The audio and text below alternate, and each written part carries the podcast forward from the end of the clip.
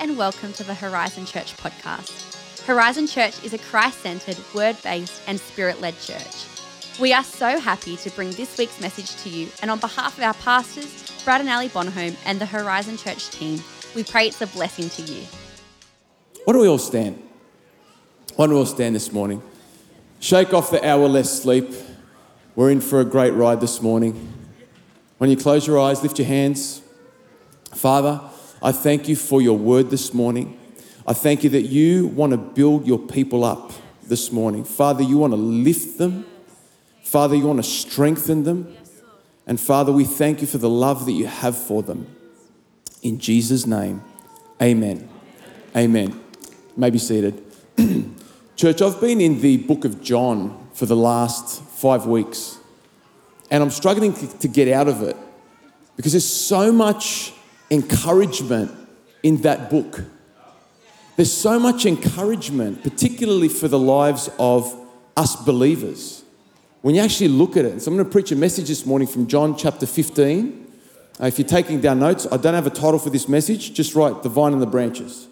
The, the, the scripture is going to be on the screen. If you don't have it, we're going to read from John chapter 15, verses 1 to 3. And this is Jesus speaking, and he says this He says, I am the true vine, and my Father is the vine dresser.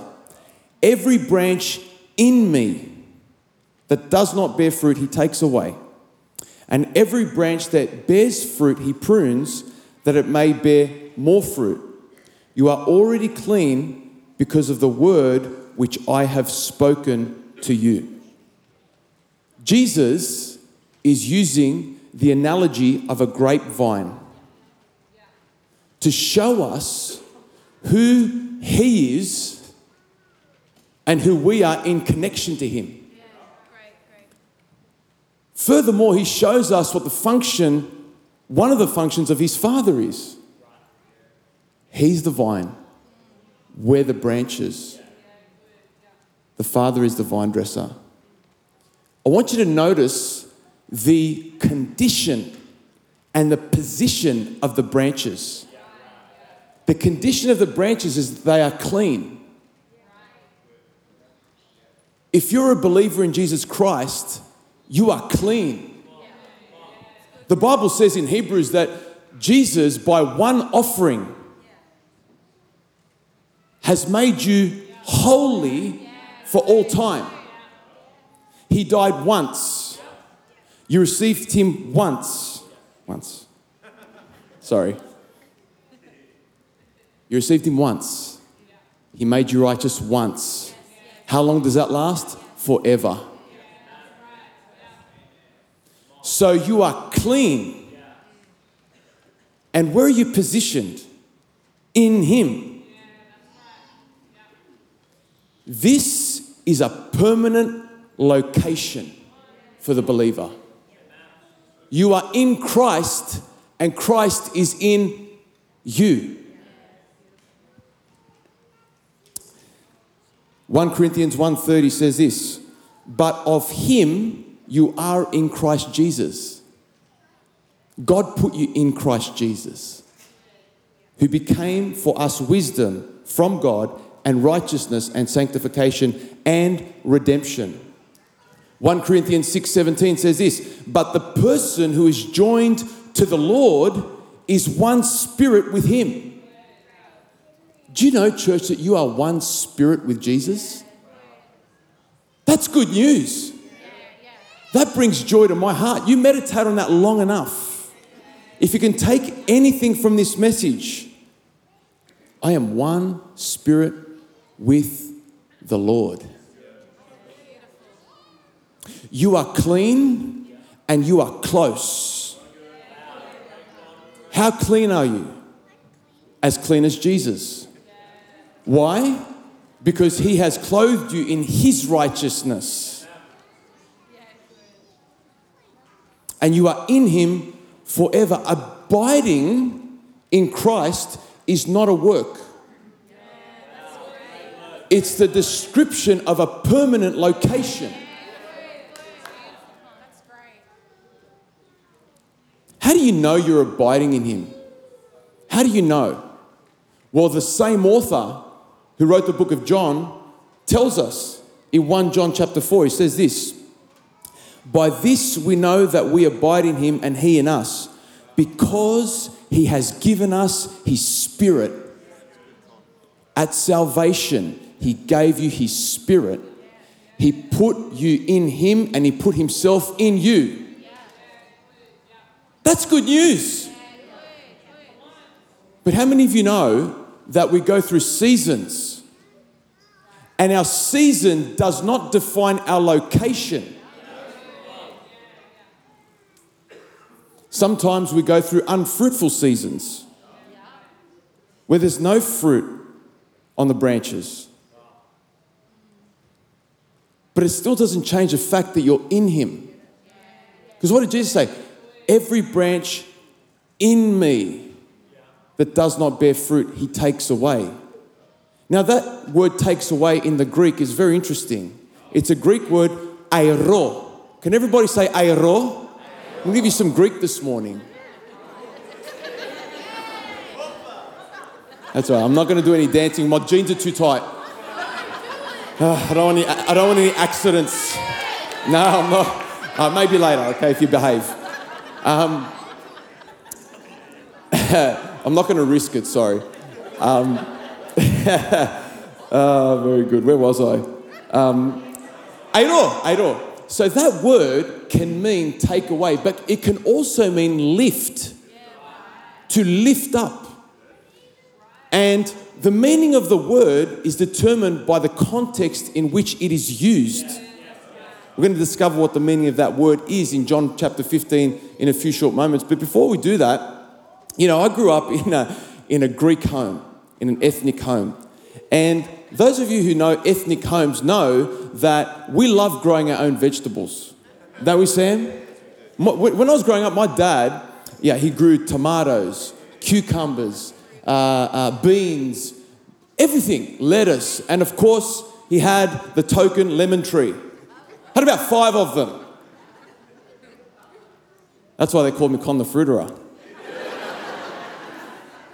Does anybody not know who Con the Fruiterer is? No, no one. Okay, you all know. Okay, very good, very good. I'm in good company. Um, anyhow, one of the things that we had was a grapevine. Was a grapevine, and grapevines, like every other fruit or vegetable, go through seasons. There are seasons where the uh, the leaves are nice and lush and green, and in those seasons, my mum uh, would pull off the leaves and make vine leaves, stuffed vine leaves, dolmades. And so, anyone that knows Greek parents know that they show how much they love you by how much they feed you. Let me just say, I grew up very loved. I grew up very loved. but one of the things that can happen on a grapevine is that a branch, because a grapevine is sitting on a trellis, it's resting on a trellis. Okay? Sometimes a branch can hang down. When that happens, you have to lift up the branch and reattach it to the trellis in order for it to bear fruit. Sometimes we can be bowed down in various ways. It might be a health challenge. It might be a broken down relationship. It may be things didn't quite work out in that job. It may be a career, it, may, it, may, it could be anything, but we find ourselves bowed down and we can feel unfruitful. Doesn't change our location. We're still in the vine and we need to be lifted. Isn't it like our Father to lift us up? Do you know one of the greatest things about that truth is that even though the branch is bowed down, it's still part of the vine and it's still part of the other branches. But sometimes it doesn't feel that way. Sometimes it doesn't feel that way. You know, uh, one of the things that Dr. Ali Cawthorn said last week, which I, I, I, completely agree with, she paid us one of the greatest compliments I think you could have in, pay any church, is that this is a family. It's a family. It's a church family. But if I'm honest with you, in the 21 years I've been here, I haven't always felt part of it. And it's not a reflection on the family. The family is amazing. It's a reflection on where I was at. Bowed down, feeling isolated, feeling unfruitful in a difficult season didn't change the fact that I was still part of the family, didn't change the fact that I was still connected to the vine, but I needed to be lifted. Maybe you're in that place this morning and you need to be lifted by the Father. You need to know you're part of this family. And I believe this morning the Lord wants to lift some people. And that brings us to our first point. Our first point is this we need to let the Father lift and place you. Let Him lift you and place you. I can't tell you how many times I've been lifted by the Father and I have reached out at various points and stages to people who I just said, Man, I just need you to pray for me. Can you stand with me? Can we hang out for coffee? But you know, one of the greatest blessings of being part of a family is once you're lifted, the Lord restores you to the point where you could be that for someone else. Be that support for somebody else. What a great blessing. Tremendous. How does, how does God deal with us when we're fruitful? Some of you are fruitful, and it's awesome. It may not be pruning time yet, and that's okay. Be blessed. But there does come a time where the Father prunes. How does that work? What does that look like? Let's have a look at it. Jesus said this in John 15, verse 2, second half. And every branch that bears fruit, he prunes that it may bear more fruit. My dad, once a year, would, would prune down the grapevine. It was a sad day for me because I'm like, Dad, what are you doing? When am I going to eat my dolmades?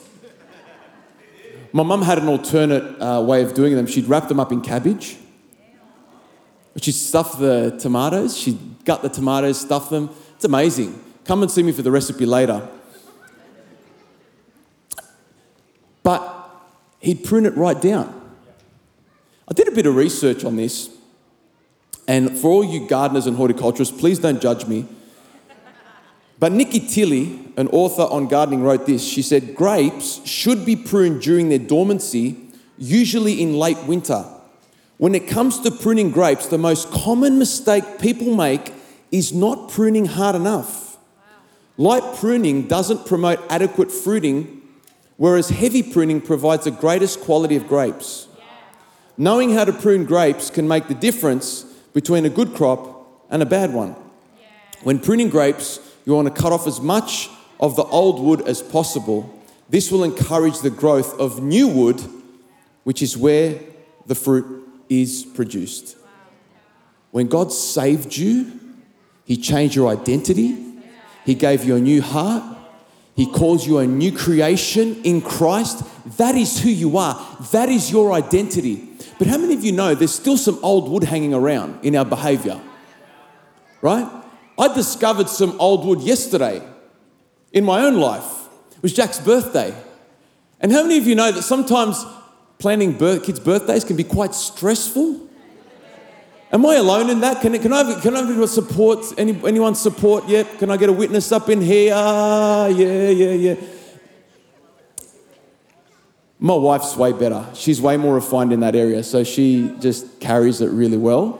But I'm like, Jesus, help me. I need to, Lord, you need to prune this dead wood of stress from kids' birthdays. So happy birthday, Jacko. You're awesome. Um, anyhow, but we all have areas of dead wood hanging around. For some of us, husbands, it may look like being more sensitive to your wife be more sensitive to her needs. Laying down your life afresh, loving her as Christ loved the church. For some wives, it might look like appreciating your husband for all that he does do. I'm not talking to you, babe, by the way. Um, it's for the other wives. Now, I, I, I, do tell her this. I am glad I married Stacey. Uh, honestly, apart from Jesus, she's my greatest blessing. I really mean that. It's a process that does not happen independent of the Father. Do you know why? Because the Bible says that it is God who works in you to will and to act according to his good pleasure. So the refining process is a bit of a mystery. But Paul does give us some instruction in Colossians 3, verses 8 to 15. Let's go there and we'll start to tie this up. But now you yourselves are to put off all these anger, wrath, malice, blasphemy, filthy language out of your mouth. Do not lie to one another, since you have put off the old man with his deeds and have put on the new man who is renewed in the knowledge according to the image of him who created him. Where there is neither Greek nor Jew, circumcised nor uncircumcised, barbarian, Scythian, slave nor free, but Christ is all and in all.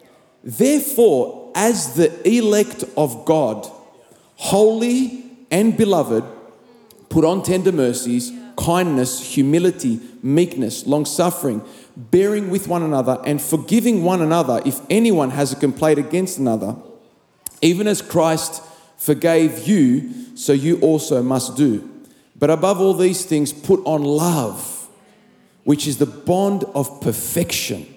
And let the peace of God rule in your hearts, to which also you are called in one body, and be thankful. I love the way Paul instructs the church here. He addresses them as the elect of God. Putting on the new self, putting off the old and putting on the new is not a not like you're trying out to make a footy team or anything like that. It's, it's, it's you are already in the team. You are already chosen. In fact, Jesus said in that same passage in John chapter 15, he says, You didn't choose me, but I chose you. And I appointed you to bear fruit and fruit that will remain. So you're chosen to bear fruit. He also calls them holy. You're not putting on the new self to become holy, you already are holy. How were you made holy? By the blood of Jesus, once for all. Calls them beloved. You are loved in this whole process. It's amazing. It shows the Father's heart, and that's our second point. Pruning reveals the Father's heart. Why does He do it? So we might bear more fruit. So that we can allow the fruit of the Spirit to flow through our lives love, joy, peace, patience, kindness, goodness, faithfulness, gentleness, self control. Against these things, there is no law. We see the Father's heart reflected in that instruction. We're holy, we're elect, we're beloved. There's a third group of branches that I want to just bring your attention to. And while I'm doing that, Craig, you can come up. Brother, Brother Craig. There's a third group of branches I'm going to quickly bring your attention to that Jesus talks about in John 15, verse 6. He says, If anyone does not abide in me, he is cast out as a branch and is withered. And they gather them and throw them into the fire, and they are burned. This is not talking about those who are already in Christ. What did Jesus say? If anyone does not abide in me. We discovered earlier that you know you abide in him by the Spirit that he gave you. That must be talking about the non believer. That must be talking about the one who has not put their faith in Jesus Christ. And there might be people in this room, and you may have grown up with religion, but you've actually never put your faith in the finished work of Jesus Christ. There's good news for you today. You don't need to remain as a branch detached from the Savior.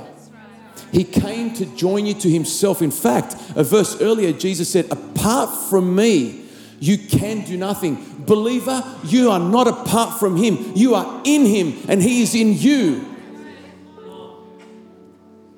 He's talking about those who are apart from him. He came, he gave his life, he died on the cross, bearing your sin, bearing your shame, bearing your judgment. And do you know what the Bible says? That God was satisfied with the sacrifice of his son. He became the propitiation for our sins. Propitiation is a Bible word that means the wrath of God has been satisfied. And when you put your faith in Jesus Christ, you agree with the Father's estimation of what the Son has accomplished. The Father was pleased with the sacrifice of His Son. And when you put your faith in the Son, He sends His Spirit to dwell in you. Never leave you, never forsake you, and will remain with you forever. If you're watching this online, this is for you. You've never put your faith or trust in Jesus Christ, don't go another day apart from Him. With every head bowed and every eye closed, all across this place, in a moment's time, I'm going to pray a prayer, and all of us are going to repeat it by way of support. But if that describes you, if you know that you are apart from Jesus, this morning is a tremendous opportunity for that to change. There's nothing magic about this prayer. It's simply an expression, an, an overflow of what's happening in your heart right now. You might be saying, I want to put my faith in Christ. I want to agree with God. The sacrifice that pleased God pleases me, and I'm going to put my trust in that one sacrifice. I want to be made holy once for all time. If that's you, why don't you repeat these words after me? And we're all going to repeat them by way of support. Dear Lord Jesus, I believe that you are the Son of God. You came to earth and paid the price for my sin by bearing the full wrath of God upon yourself. I place my trust in you and I confess you as my Lord and my Savior. In Jesus' name, amen. While every head bowed and every eyes closed, I want to pray for those who prayed that prayer maybe for the first time.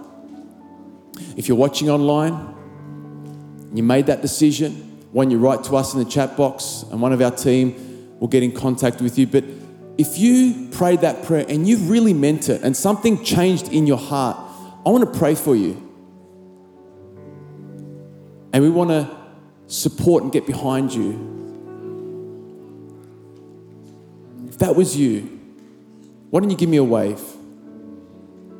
If you made that decision this morning, you prayed that prayer and you meant it from your heart, let me know who I'm praying for. I'm not going to drag this out. I'm going to give you a few more moments. Wonderful. Wonderful. Father, I thank you for those watching online. I thank you for those in this room who have decided to put their faith in the finished work of Christ. I thank you, Father, this is the beginning of the greatest journey they can ever go on. Lord, I thank you that your word promises that you give them eternal life and they'll by no means perish, and no one can snatch them out of your hands. Father, we are grateful for the security that we have in you. Why don't we all stand this morning? Thanks for listening to this week's message. For more info about Horizon Church, please visit our website at hz.church. Have a fantastic day, and we hope to see you again soon.